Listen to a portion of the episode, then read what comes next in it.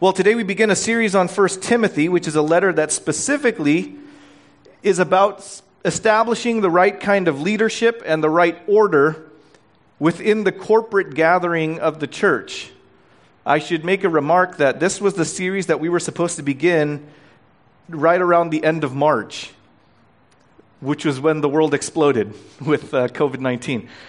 And so, how do, how do we uh, end up doing a series on establishing order in the corporate gathering of the church when we just shut down the corporate gathering of the church? And so, this has been tabled for a while, but uh, to come back here and, and to uh, reestablish outdoor uh, service, it gives us the opportunity to then um, visit this topic. And we're going to do that today simply by taking an introductory look. It is really just an introduction today. Uh, and uh, we're going to examine the dynamic between the author and the audience of this particular book, this letter. It's, it's a letter. As much as we call it a book, it, it's, it's really just a letter. So look with me at, at uh, 1 Timothy chapter 1, verses 1 and 2. This is what it says Paul, an apostle of Christ Jesus by command of, our God, uh, of God our Savior and of Christ Jesus our hope, to Timothy, my true child in the faith, grace mercy, and peace from God the Father and Christ Jesus our Lord. Now, this is a standard opening of a letter uh, for, the, uh, for the time and culture. The way we write letters, we start off with Dear audience, and then we end it with Sincerely, author. Right? That's the way that we would do it. But uh, that's not how they did it back then. They would start with the first line as, you know, this is the author, it's from me. And then the second line would be the audience. This is the audience to you. That's what, uh, what it would do. So when the Bible was being written, it was a very normal way to write letters in this format. Uh, the, the letters in the Bible did not establish a new genre of literature. This is how they did it back in that day. So uh, this is a, a standard letter, but what makes it unlike the other letters written by the Apostle Paul is uh, that most of his letters he's writing to a church the church in Rome, Romans, the church in Corinth, Corinthians, right? The church in Galatia, Galatians, etc. Uh, and yet, this letter is a personal letter from Paul to Timothy. And we're eavesdropping on what the apostle says to this young man. And the task is, whenever, whenever we do something like this, is, um, you know, we have to ask ourselves, what does this have to do with us? Right? We could learn and learn and learn, but Scripture is God breathed to equip every person for good work, right? So it's, um, it's not just that we get familiar with this letter and, uh, and look at it once and then just memorize the information. It's not that.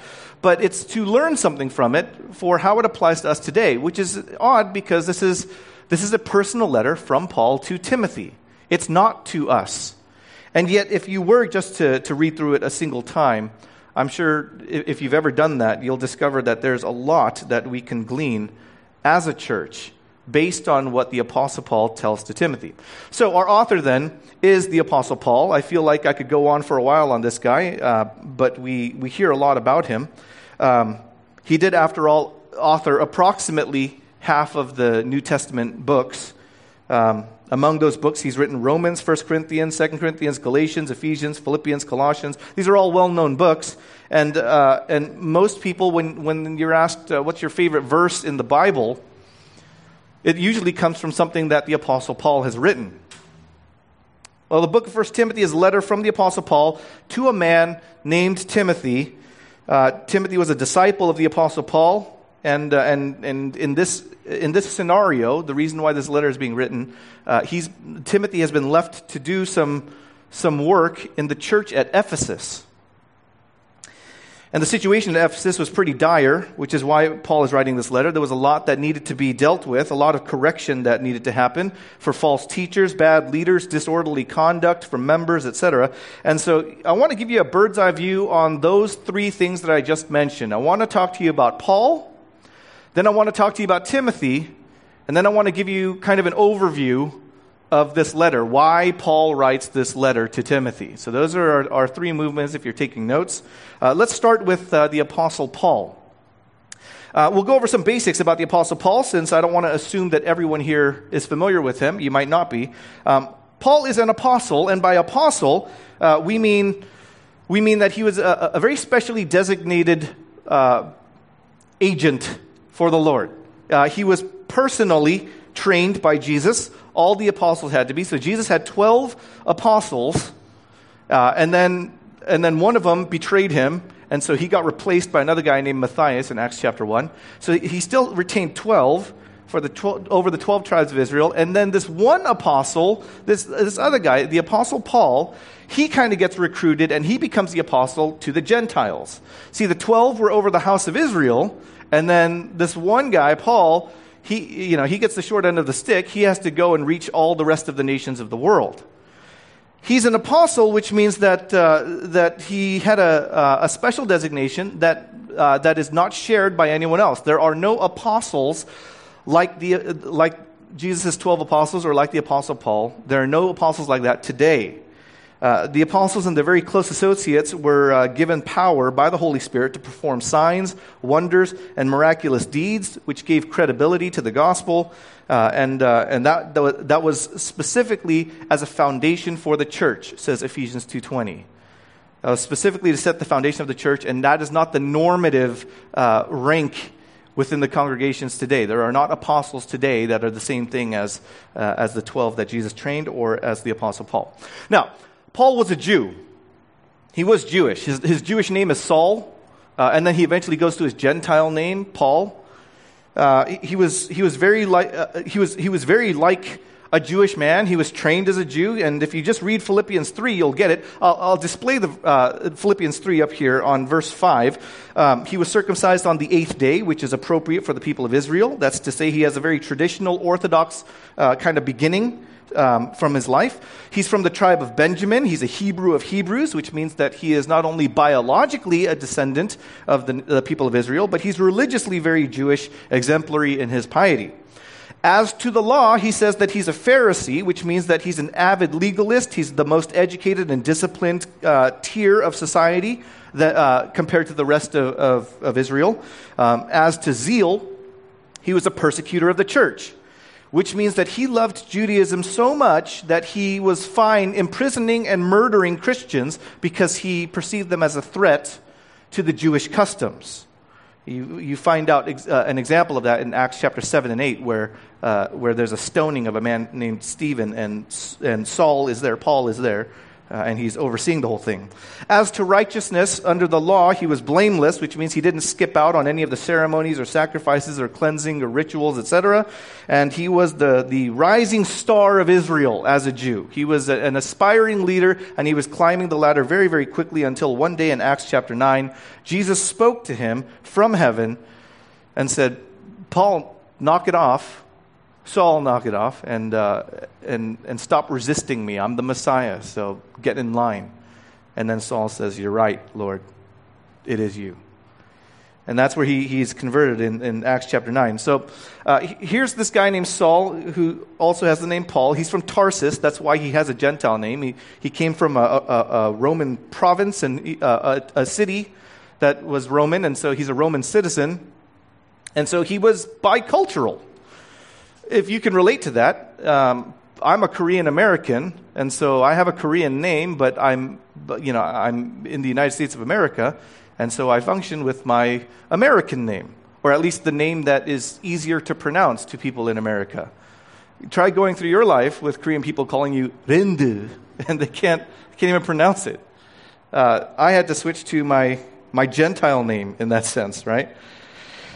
Saul, uh, Saul kind of had this issue going on. He was, uh, he was from Tarsus. He had two names. He had Saul and Paul, and he switches to Paul only after he decides that he's going to go on missions to, uh, to help out the Gentiles. You know, he's, he's trying to uh, he, he's trying to do ministry and he's going to Jews first, and then after he speaks to Jews, then he'll go to the Gentiles. And uh, as he goes back and forth like that, eventually at some point in Acts chapter 13, he decides, I'm just going to, uh, I'm the apostle to the Gentiles, and so I'm just going to use my Gentile name. So you never hear his name Saul after that. He just goes with the name Paul, and uh, you can see that full transformation into his position. He used to be a Pharisee for Judaism, and now he's an apostle for the gospel of Christ.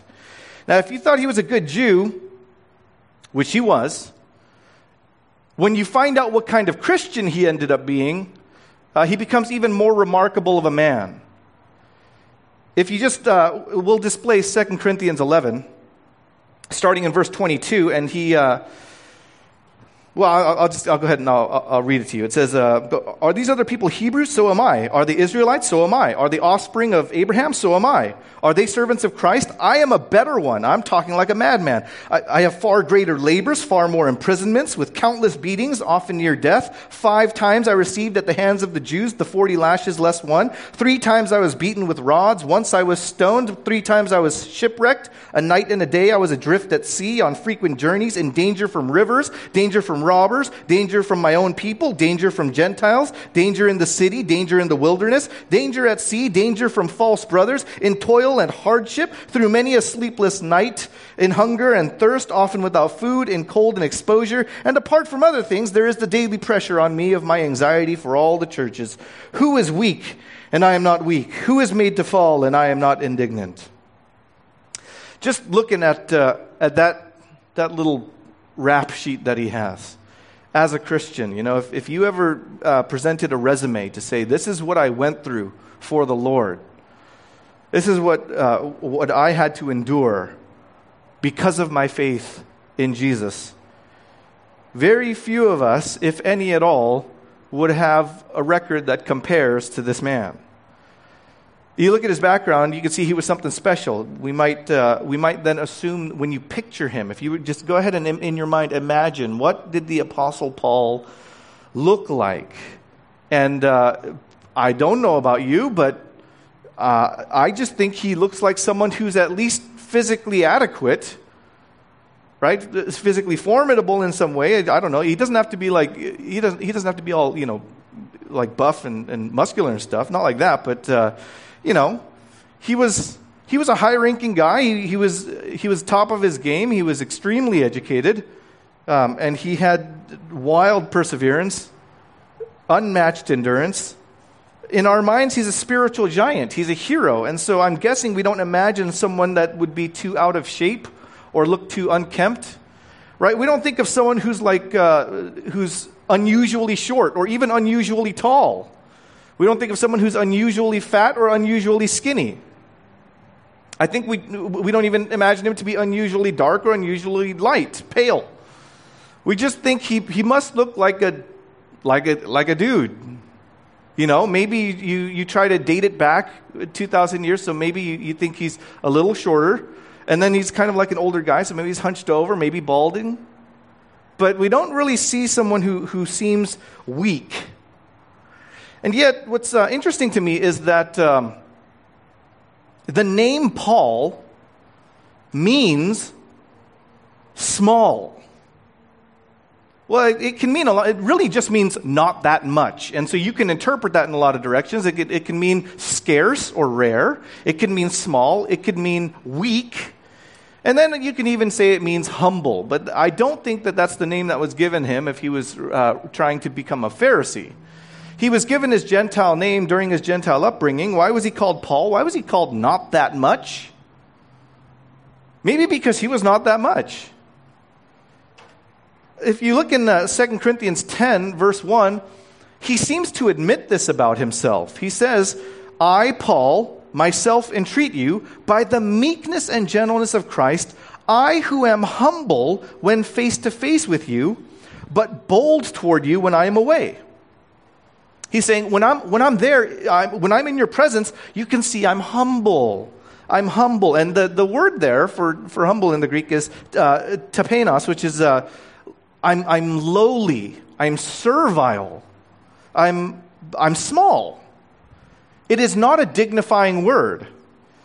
He says, in person, face to face, I'm not that dominating of a presence. I'm not this, uh, this spiritual giant that everyone thinks of. You know, you, you see him in person and you just go like, oh, that's it?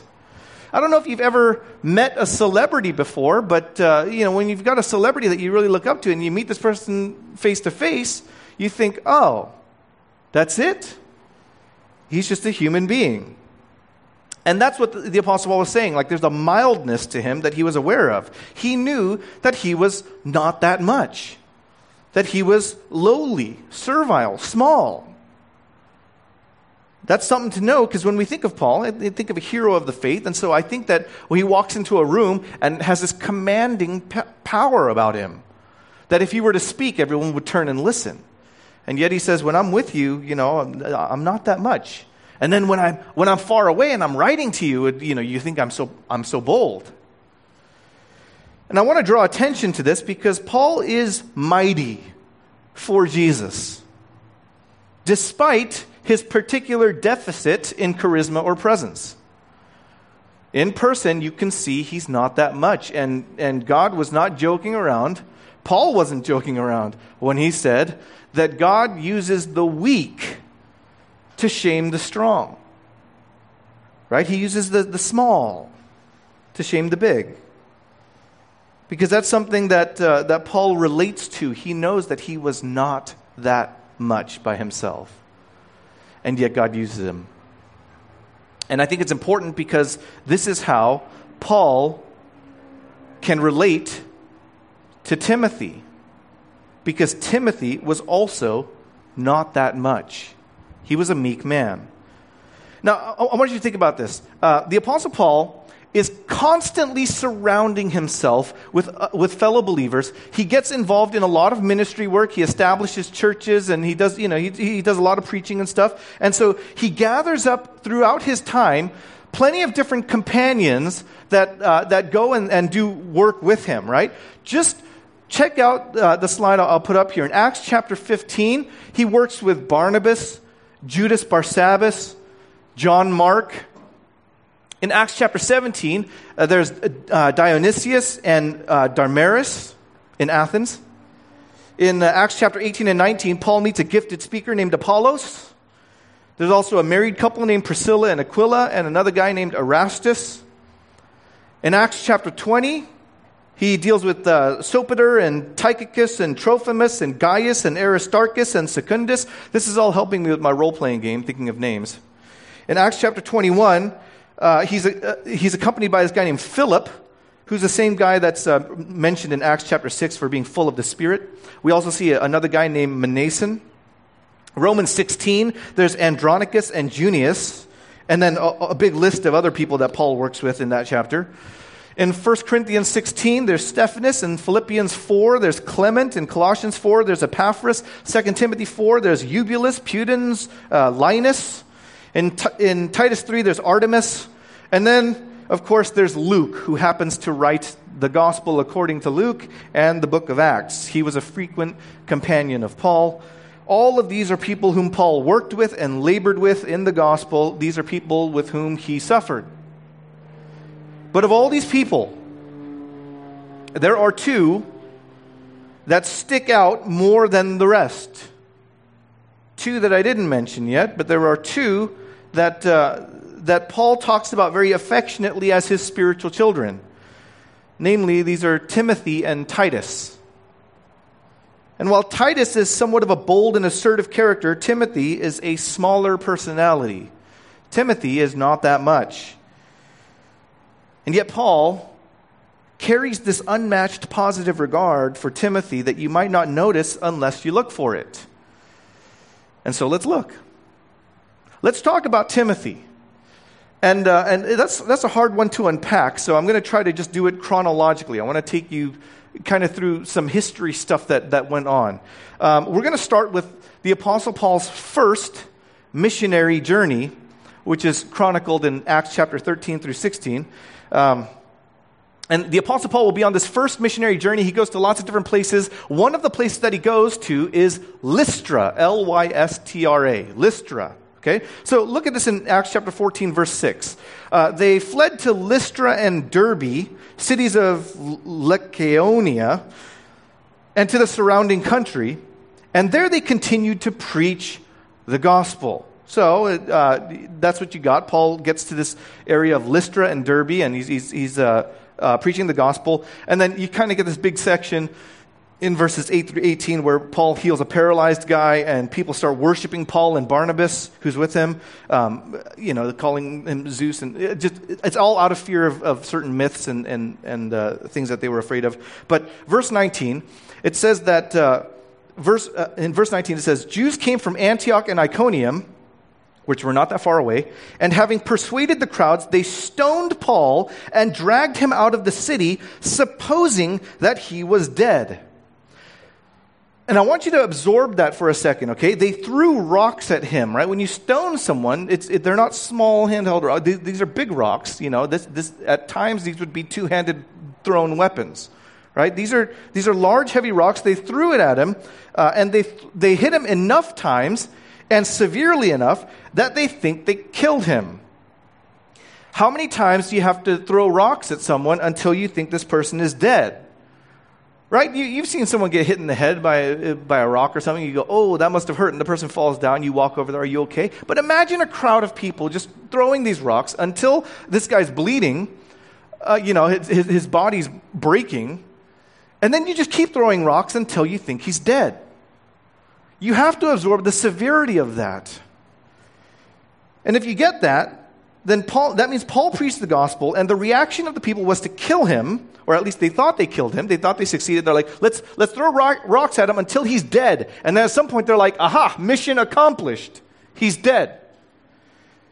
And then uh, they, you know, they thought they succeeded, and so because they thought they succeeded, that's why they stopped. They didn't stop because they ran out of rocks. They didn't stop because they got tired. They didn't stop because Paul just wouldn't run out of hit points. They just kept going. They thought he was dead. They thought, we did it. We succeeded. Now our problem has ended. And then they leave. Verse 20. But when the disciples gathered about Paul, he rose up and entered the city, and on the next day he went on with Barnabas to Derbe. Right? The, the, the Christian brothers just kind of gather around. They're like, Paul, are you okay? And he's kind of dead, and so uh, they're probably praying for him. And I think that this is a moment where God healed him. Whether he was dead or not, uh, uh, that's, I don't know. Who knows? But I think, I think God heals him because uh, when you have stones thrown at you until you seem dead, things are broken, things are out of place. You're, you're, not, you're not able to just get up and walk back into the city. You know, I think, I think God healed him. Um, and so Paul gets up after, you know, after all, he only gets up after all the Christians gather and pray, right? They, they, they gather around him. So he gets up, he walks, and he decides, okay, well, I, I don't think they believe. So let's go and try the, the, the town down the street. Let's go to Derbe. And uh, he, he seems rather chipper after that moment of being killed, almost. Well, verse 21 when they had preached the gospel to that city, which is Derbe, and when they had made many disciples, they returned to Lystra and to Iconium and to Antioch. Remember, that's Lystra was where it happened, and it's the people that came from, from uh, Iconium and Antioch, that's, they're the ones that, that stoned him and stuff. Uh, verse 22 they were strengthening the souls of the disciples, encouraging them to continue in the faith, and saying that through many tribulations we must enter the kingdom of God. And when they had appointed elders for them in every church, with prayer and fasting, they committed them to the Lord in whom they had believed. Now, this is psychotic. And I love this about Paul because, uh, you know, he, he's in Lystra. He preaches the gospel. They, they stone him to death, they think. And he gets up, he dusts himself off, and he's like, well, all right, let's just go to Derbe. He goes to Derbe, and then, like, a bunch of people come to faith, and he's like, oh, I'm on a roll. Let's go back to Lystra.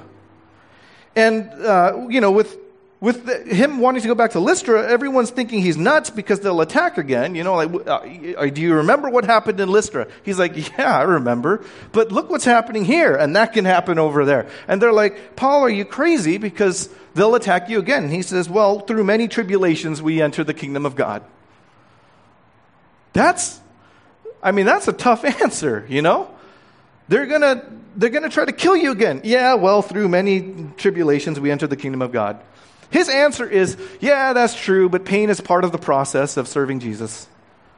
Like that's how how courageously and how how insanely he just goes, let's go back.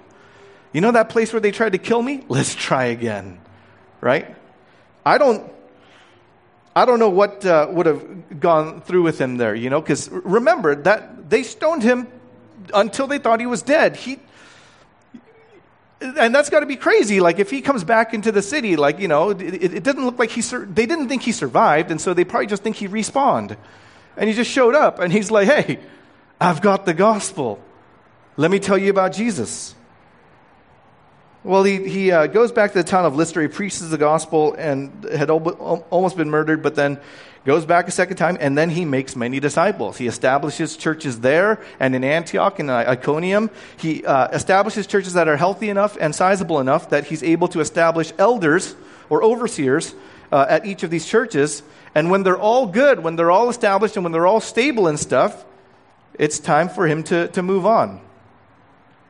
Now, the reason why I bring, you to the, uh, uh, bring to your attention the, his ministry in Lystra is because during this time, while he's preaching at Lystra, two people come to salvation, and they're not yet mentioned. But they do come to salvation uh, during his time at Lystra. And these two people, one of them is a grandmother named Lois, and then her daughter is Eunice. So there's a grandma, Lois, and then there's mom, Eunice. And, uh, and Eunice's kid is Timothy. Right? So Lois is Timothy's grandma. Eunice is Timothy's mom. Well, here's what it says in 2 Timothy 3:15.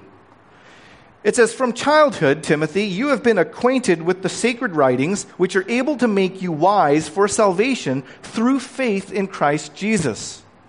And what he's saying is, you know, uh, you have been raised up since you were a kid, you've been raised up knowing the scriptures. You've been taught the Old Testament. You've been taught the Jewish faith. Which means Lois and Eunice have been devout Jewish women, and they raised Timothy as a faithful Jewish boy. And you can tell that they were uh, serious about their faith. After all, Eunice names her kid Timothy, which means he who honors God. Timothy is uh, Timotheo he who honors God, theos, theo. But since uh, Lois and Eunice, they, they came to, to salvation, they came to Christian faith uh, while Paul was preaching in Lystra, well, they gotta, they gotta tell their kid, right? Lois has, to, uh, Lois has to tell her grandkid. Eunice has to tell uh, her her son, right? So that's, that's what's going to happen. They, they evangelize Timothy, uh, and Timothy comes to faith. It kind of says that in 2 Timothy 1, verse 5. It says, I'm remi- uh, Paul says, I'm reminded of your sincere faith, Timothy, a faith that, that dwelt first in your grandmother Lois and your mother Eunice, and now I am sure dwells in you as well. So, chronologically, the Apostle Paul went on his first missionary journey. He preached at Lystra. Lois and Eunice got saved, and they reached out to Timothy. Timothy got saved. Well, we, we finally get to meet Timothy during Paul's second missionary journey, which is chronicled in Acts chapters 16 through 18 about. And it's, uh, it's been three to six years since Paul was, has been to Lystra since he got, uh, he, he got almost killed and stuff. It's been like three to six years. Acts chapter 16, verse 1. It says, Paul also came to Derbe and to Lystra. A disciple was there named Timothy, the son of a Jewish woman who was a believer. That would be Eunice. But his father was a Greek. His father was pagan and was a Gentile. Verse 2 He was well spoken of, Timothy was well spoken of by the brothers at Lystra and Iconium. Paul wanted Timothy to accompany him, and he took him and circumcised him because of the Jews who were in those places, for, the, for they all knew that his father was a Greek. So, here in Acts chapter 16, we discover that Timothy was the offspring of a, a mixed marriage, right? He had a, a, Greek pagan father and a Jewish Christian mother, Eunice. And it seems like Timothy's father is not really in the picture since uh, Timothy gets a, a Jewish name and he doesn't mind uh, and no one seems to oppose Timothy becoming circumcised, which is a sign of Jewish identity. Um, and no one seems to mind that Timothy's going to go on a Christian mission. So it seems like Timothy's father's out of the picture, which is why his grandma Lois and his mom Eunice uh, are mentioned and they're, uh, you know, and they're commended for their faith. And they seem to have raised Timothy as a Jew and then as a Christian, even though he was only half Jewish. And it turns out that Timothy was well spoken of by the Christians at Lystra and at Iconium. He had a good reputation in the church. Something about him. Everyone says, like, he's a solid guy. He has real faith. This is a guy who genuinely loves and trusts Jesus Christ.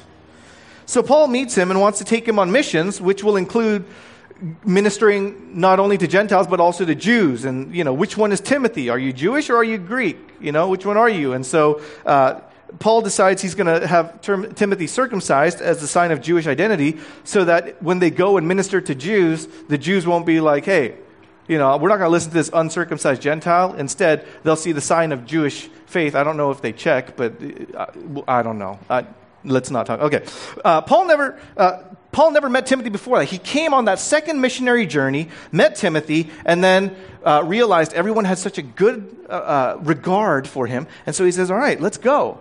You know, he, he stays there for a while. He gets to know him, and he says, like, you're the real deal. And I know your mom, and I know your grandma, and, uh, and they're solid, and so you, you must be solid, so let's go.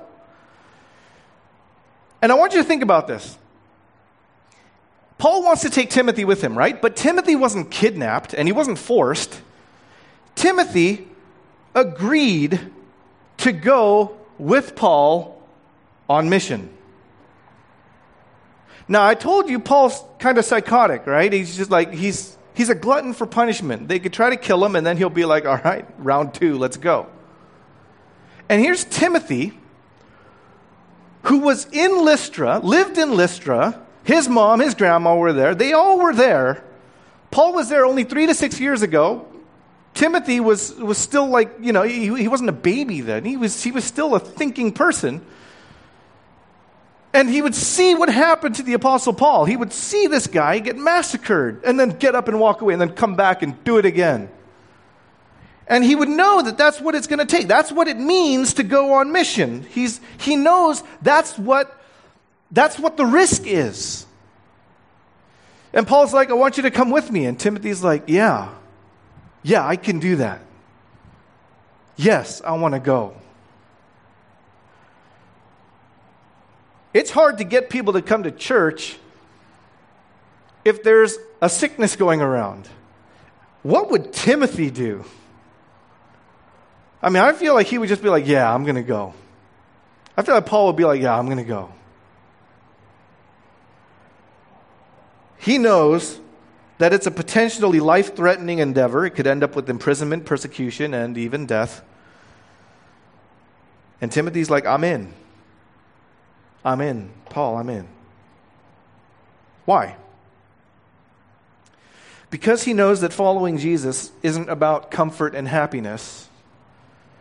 It's not always about, you know, staying safe and uh, staying proper. It, he knows pain is part of the process. And he is joyful to go through whatever it takes to get the gospel out there.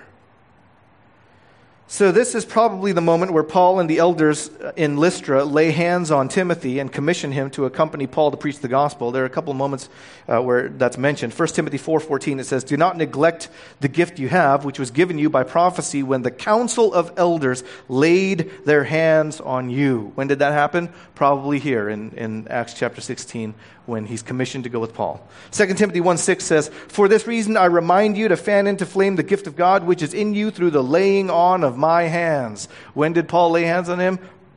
Acts chapter 16, when he was commissioned to go on missions. So Paul takes Timothy with him for the rest of his second missionary journey. And they go to a lot of different places. They go to Philippi and they go to Thessalonica. And that's why Paul mentions Timothy in his letter to the Philippians, chapter 2. And he also mentions Timothy in his uh, letter to the Thessalonians, uh, 1 Thessalonians chapter 3, I believe it is. Uh, then they went to preach in, in a place called Berea in, uh, in Acts chapter 17. And uh, the Bereans were of, of noble character, they, they were awesome. Um, but as that uh, as faith was growing there that upset some jews and so you know opposition came and when opposition came it was targeted at paul so paul's like all right i should go so that the church can it seems like it can continue on without me i'm going to go and he moves on to athens but timothy and another guy named silas or silvanus they stay uh, they stay there for for a little while um, in, in Berea. They stay for a little bit. And, and Paul just continues journeying on in Athens and, and kind of bounces between Athens and Corinth. Eventually, he says, Okay, come and meet me. And so they, they meet him over at Corinth, uh, where Jews attacked them. And, uh, and so they, you know, they're like, oh, I forget it. We're just going to preach only to the Gentiles from now on in that area. So they only preached to the Gentiles, and they stayed there for one and a half years. That's part of the second missionary journey. They stayed there for one and a half years in Corinth. So you get that Timothy did a lot of traveling and a lot of ministering on a long term basis with Paul during the second missionary journey. And then Paul decides to go on a third missionary journey in Acts chapters about 19 to 21. And Timothy's like, all right, I'm in. And despite all the suffering and hardship and how much time it took and the toll and the fact that he doesn't have time to settle down and find a wife or buy a house or get a car or anything like that, he doesn't have any, any time to do that. He's just traveling. They're kind of homeless and they're, they're establishing churches. They're getting beaten up and, you know, and uh, whipped and thrashed and imprisoned, all that kind of stuff. That goes on and on. And Paul's like, let's do it again. And Timothy's like, yeah, I'm in. I'm, I'm all in. Let's go. And the destination becomes important here. On the third missionary journey, Paul's first stop is a city called Ephesus, where they minister for three years. Timothy is helping with that. Timothy is there for all of that. And then, uh, you know, they. Uh, uh, they, they, they, minister there in, in, in, Ephesus for a while, and then they move on to, to Corinth, and then to the whole region of Macedonia. Timothy's there. He's, he's going on to Corinth. He goes all, all throughout Macedonia. He does all of that, you know, runs the circuit again. And then Paul eventually goes to Jerusalem. Timothy goes with him there. Paul gets arrested. He gets taken to Rome and stuff. Timothy goes with him there. Timothy is there step by step. He's there for all of that. And then sometime after the third missionary journey, it's, and, and all the imprisonment and stuff, Paul kind of goes on a fourth missionary journey. And that's not even recorded in the book of Acts. The book of Acts kind of ends there, but, uh, uh, but a fourth missionary journey. Paul at least begins that, it seems, and Timothy goes, I'm in. I'm there. Let's go. And they return to Ephesus, and when they get to Ephesus, the church is a mess. Like the church that they had established, where they, where they ministered for three years, it's falling apart. Like they still meet together and stuff, and they're all friends and everything, but the church is not healthy. Their faith is not healthy. It's not biblical. It's not godly. It's a mess. There were false teachers, corrupt leaders, insubordinate members, disorderly conduct, etc. And so, what Paul has to do when he gets there is he has to excommunicate these two guys, Hymenaeus and Alexander, which is talked about in 1 Timothy chapter 1. we'll get to that next week. But he has to excommunicate these two guys, and then he has to depart. He's like, I got more to do. I got other stuff to do. But this church needs a leader. We can't just continue on. So, Timothy, you stay here. You take over. You're not going to be my associate anymore. You're going to be here, and you're going to be the lead pastor in Ephesus, and you're going to fix this. And Timothy says, Yeah, I'm down. I'm in. I'll do it. And so Timothy stays. He's established in a long term solo position. He's not helper Timothy anymore. He's not associate Timothy. He becomes pastor Timothy. And he leads the church in Ephesus, and there's plenty for him to do. He's going to need help. After all, when you, when you uh, just gather what Paul is saying to Timothy, you start to piece together little tidbits of information about him. You find out in chapter 4 of this letter that he's young. He's younger than, than a lot of the people that he's going to have to confront and correct. He's young. You find out in chapter 5 that he has frequent ailments and pains in his stomach. He seems timid, which is why Paul tells Corinth to be very easy and comforting with him, be gentle with him and comfort him. He says that in 1 Corinthians 16:10. And he deals with anxiety. He's anxious, which is why Paul has to remind him that we're given a spirit of power, not a spirit of fear. That's what he says in 2 Timothy chapter 4 verse 7. Paul loves Timothy. Timothy was not that much. Paul was not that much. And I think they relate to each other in this way. Maybe Paul sees in Timothy the potential for God to use him that, that God saw in Paul. And maybe Timothy sees in Paul a look into the future. That if God can use someone who's not that much like Paul, maybe God can use someone who's not that much like me. Paul loves Timothy, absolutely adores him. Timothy was Paul's protege. Paul trusted Timothy arguably more than anyone else. Philippians 2:19. Paul says, I hope in the Lord Jesus to send Timothy to you soon, so that I too may be cheered of news, uh, by news of you, for I have no one like him who will be genuinely concerned for your welfare. For they all seek their own interests, not those of Jesus Christ. But you know Timothy's proven worth, how as a son with a father he has served with me in the gospel. Listen to that relationship that Paul uses. He says, He's like my own son, and I am like his father. 1 Corinthians 4, verse 16. Paul says to the church in Corinth, He says, I urge you then, be imitators of me. That's why I sent you Timothy, my beloved and faithful child in the Lord, to remind you of my ways in Christ as I teach them everywhere in the church. Paul wants Corinth to imitate himself. He says, Corinth, I want you to imitate me. That's why I sent you Timothy. You want to know how to be like me? Well, I sent you Timothy. Be like him. He'll show you how to be like me.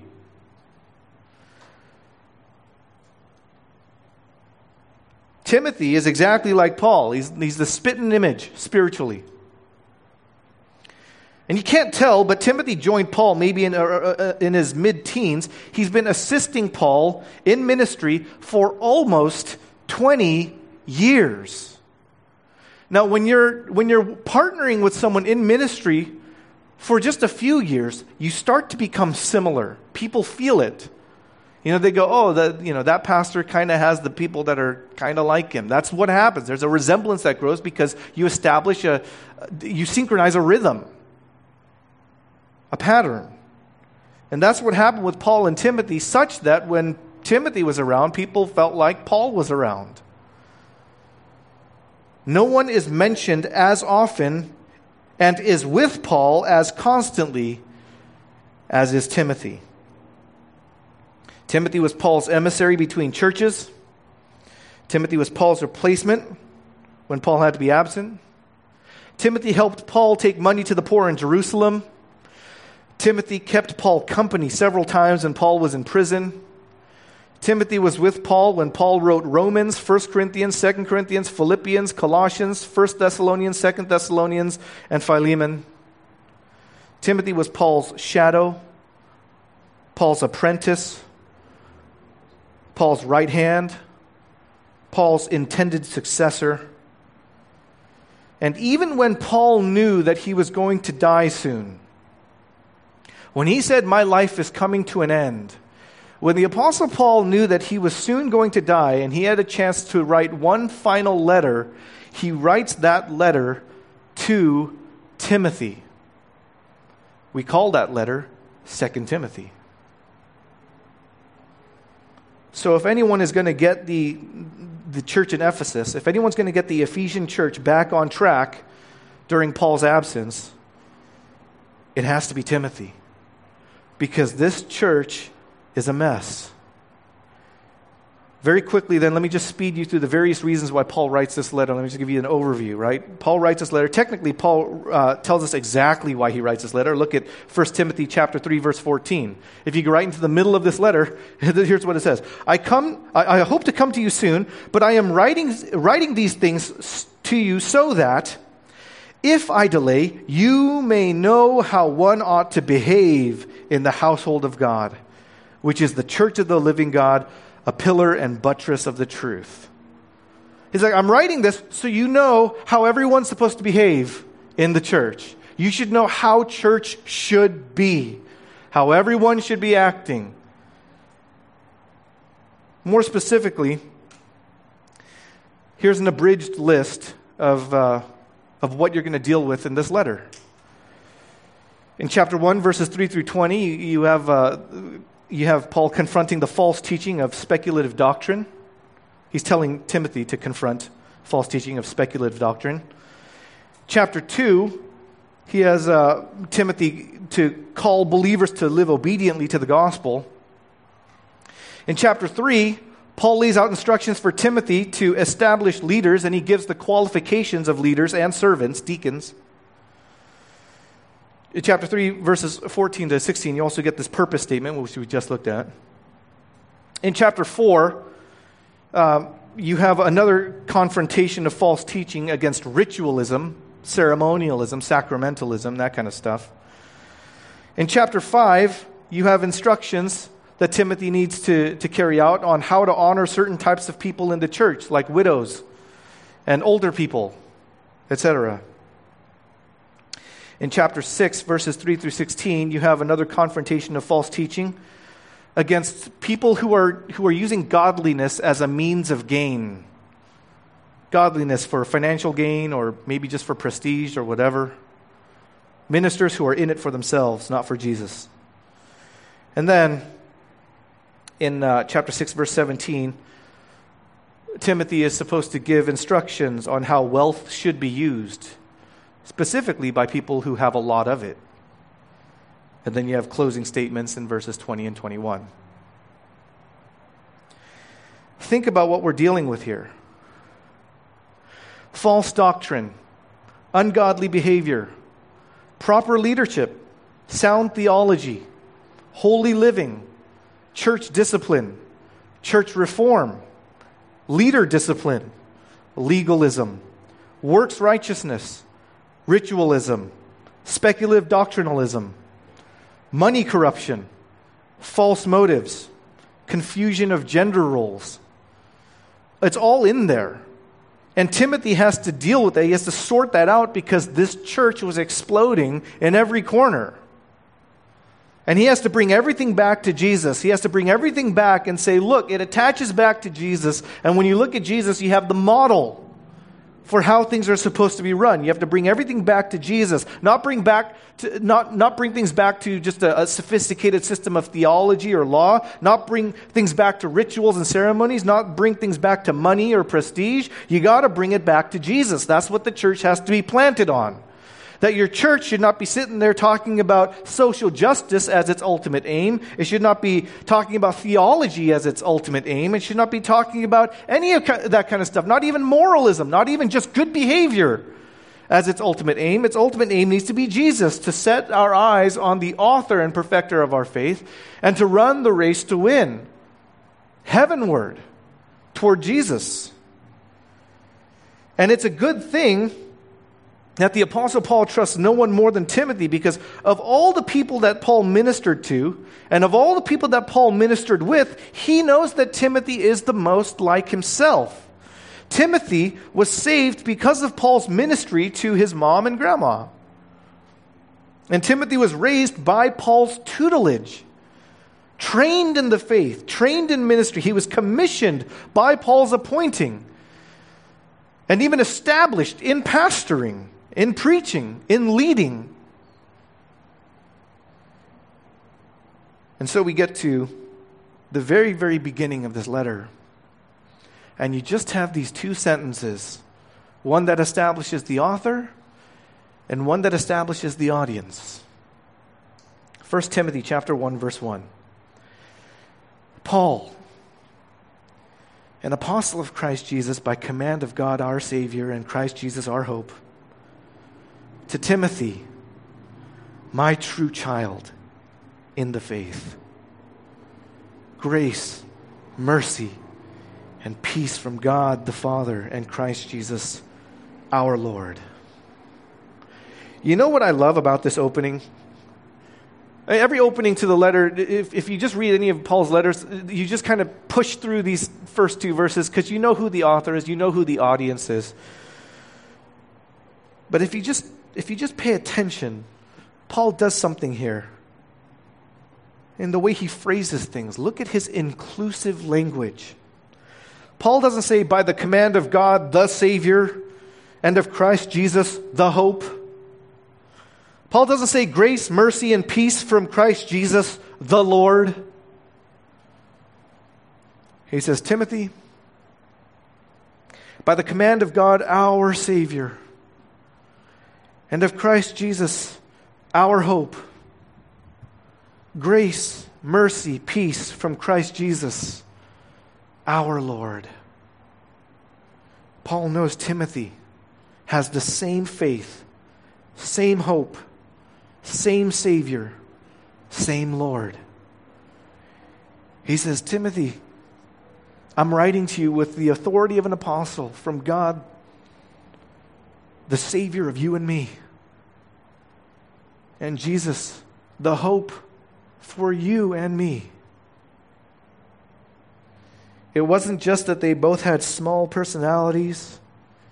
It wasn't just that they were very similar in the sense that God was going to use them for much, despite the fact that they were not that much. It was that they had in common the same love, namely Jesus, the same willingness to live and to suffer and to die for Jesus. That when it came to going into ministry and facing suffering, imprisonment, discomfort, hunger and thirst, pain, ridicule, hatred, maybe even death. They said, We're all in. Let's go. From Paul to Timothy, because of our Lord. If ever someone were to think that Paul had a child that grew up to be just like him, it would be Timothy. And we're going to journey through this letter in the, in the next few weeks, and we're going to watch how Paul instructs Timothy to get this church back on track. Despite Timothy's youth, despite Timothy's ailments, despite Timothy's timidity and shyness, despite Timothy's anxiety and fear, despite Timothy's smallness, that he was not that much, Paul trusts that Timothy can get it done by the command, by the hope, by the grace, by the mercy, by the peace that comes from Christ Jesus.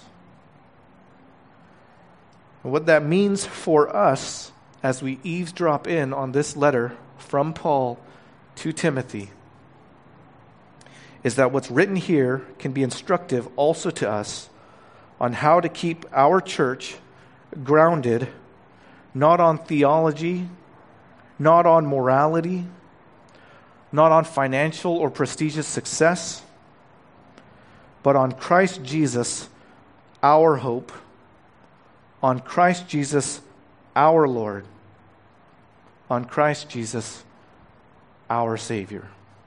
If you believe it, say amen. Let's pray. Father, we have introduced the topics that are here in 1 Timothy. We have familiarized ourselves with the author and the intended audience and the very special bond. And we've gotten to know something of the situation that was going on in the church in Ephesus, which occasioned this letter. And when we look at our church today, Lord, maybe we don't see the same number of problems. Maybe it doesn't seem as severe. Or maybe it seems worse. Maybe it seems more numerous.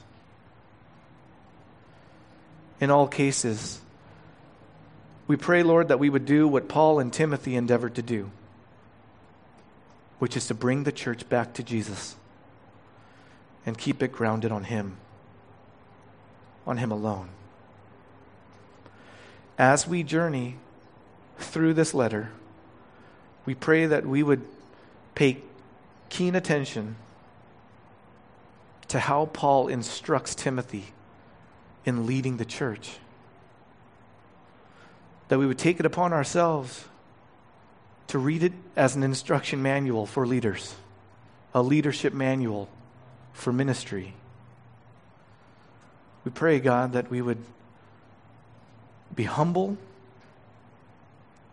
that we would be careful,